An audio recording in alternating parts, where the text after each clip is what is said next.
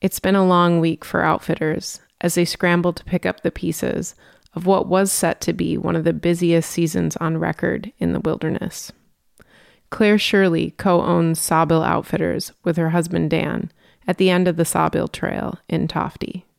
Yeah, I can't believe it's only been a week. I looked back, it has been a really long week. Um, so it was sort of a cascade of events up here. First, uh, several weeks ago, they closed the Louse River route. Uh, and then about a week ago, they closed the um, Sawbill entry point. I got the call, you know, we're canceling them effective immediately. And I looked out the window and there's like a line of 10 people waiting out the window, like picking up their permits for Sawbill. And you're like, okay. So it was like an immediate you know, you have to retool right now. Um, so we spent the rest of that day kind of getting a handle on that situation and felt like we handled it. And then we woke up the next morning and they called again and said, uh, we're actually going to close the whole boundary waters. And we were like, okay, here we go again. There was a 25% increase in the number of boundary waters permits issued last year. And the pandemic fueled surge in visitors was more than on pace to continue this summer. Dave Seaton of Hungry Jack Outfitters on the Gunflint Trail. Well, this was supposed to be our busiest week ever. And we were literally packing every last sleeping bag and every last thermarest and every last canoe was scheduled on the schedule. And I was actually borrowing drinking cups from another outfitter because that was the one thing I guess we hadn't planned on.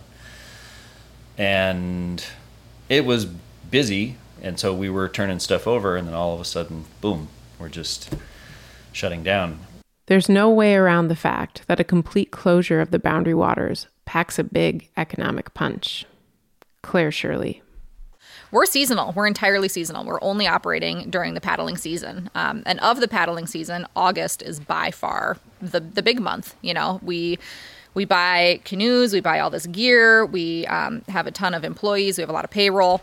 So we spend a lot of the year um, paying off those things. Like the early part of our season, the money that we make is spent like paying off the canoes that we've purchased, and then August is sort of your moneymaker month. So it's a big hit. You know, it's a big hit. For Andy McDonald, co-owner alongside Ada Igo of Tuscarora Outfitters near the end of the Gunflint Trail, business as usual has been upended. We had I don't even know how many reservations we had for that week. It was many, many dozens and there were people coming from as far away as Florida, California. Just like the outfitters, visitors have had to adjust. Kurt Stromberg had a trip planned with his wife and two boys just this week. They go every year.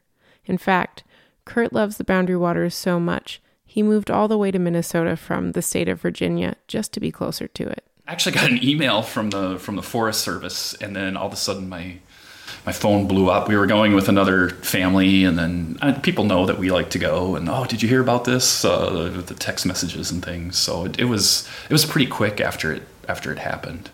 Kurt says he's not surprised by the closure. I, I feel like I kind of saw it coming uh, with how dry it's been this summer and just the amount of smoke even down in the Twin Cities from mostly the Canadian wildfires, but um, just the whole area is just a just a tinderbox, and so Greg and Julie Welsh also had their trip plans dashed by the closure. But it's not their first brush with wildfire.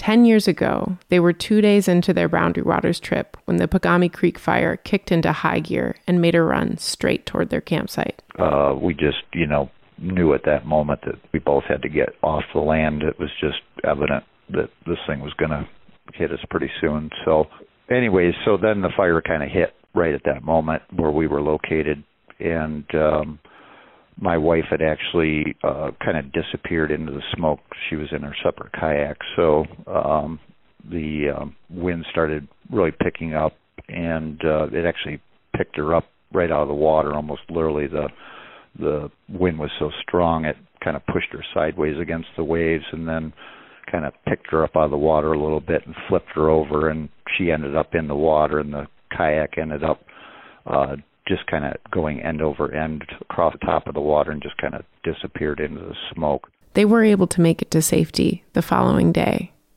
and the whole ordeal has left them both with a healthy respect for the unpredictable nature of wildfire. So you never know, you know, what's going to happen and when. And of course, now it's very dry up there, um, and uh, you know it's no rain and no moisture. So the odds of something like that happening again are unfortunately probably pretty good. So it's probably a good thing that people are, you know, not not going in currently that way and for safety purposes. Over on the Ely side of the forest, Steve Piragis owns Piragis Outfitters. And it's not just the current conditions that are weighing heavy on his mind. Well, I think the big worry is the long-term implications of climate change and what it means for us in the in the North Woods. You know, it's it's been getting drier in summer for many years, and this is the worst it's ever been. This is epic, but it's also historic and unprecedented. So, you know, uh, I'm very worried that if this is a pattern, that the forest is going to be really decimated eventually.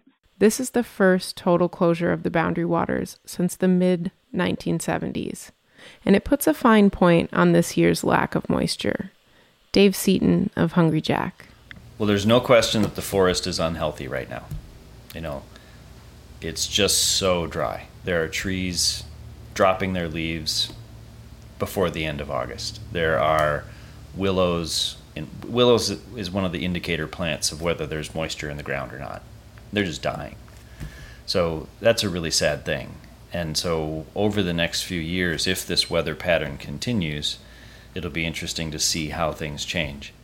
Claire Shirley also has climate change on her mind. Cook County is so exempt from so many things, and you know we're often the last ones to be affected by things. You know, we're the last ones to get the latest fashions. We're the last ones to get hooked up to broadband. We're the last ones to get COVID in the county, but we are not going to be the last ones to feel the effects of climate change. You know, that's just not that's not how that works. But Dave Seaton does find some comfort in the cyclical nature of our ecosystem. But what I can say is this in the 30 years that I've been here, I've seen that cycle go up and down twice, 15 or so years. And historically, that's what the dendrochronology also says at the end of the Gunflint Trail. End of the Gunflint Trail burns about every 15 years, period. You know, that's just for the last four or 500 years. And so I'm not denying that there's a change. I'm not saying that we're not into a new ball game. I'm just saying that right now what we're experiencing is probably a low ebb and hopefully that'll turn around and come back again. Over at Tuscarora, Andy says this is the stuff he'll have the luxury of contemplating in January when the chaos of the season has died down. For now, he's focused on the more immediate future. At this very moment, it's not as bad as it, the news is making out to be. For real, like the wind direction is favorable um, for the, especially the Ek fire, um, to not impact anything other than just woods. Um, the forecast, well, we don't have the five inches of rain that we want. The forecast calls for cooler temperatures, east winds, lots of chance of showers.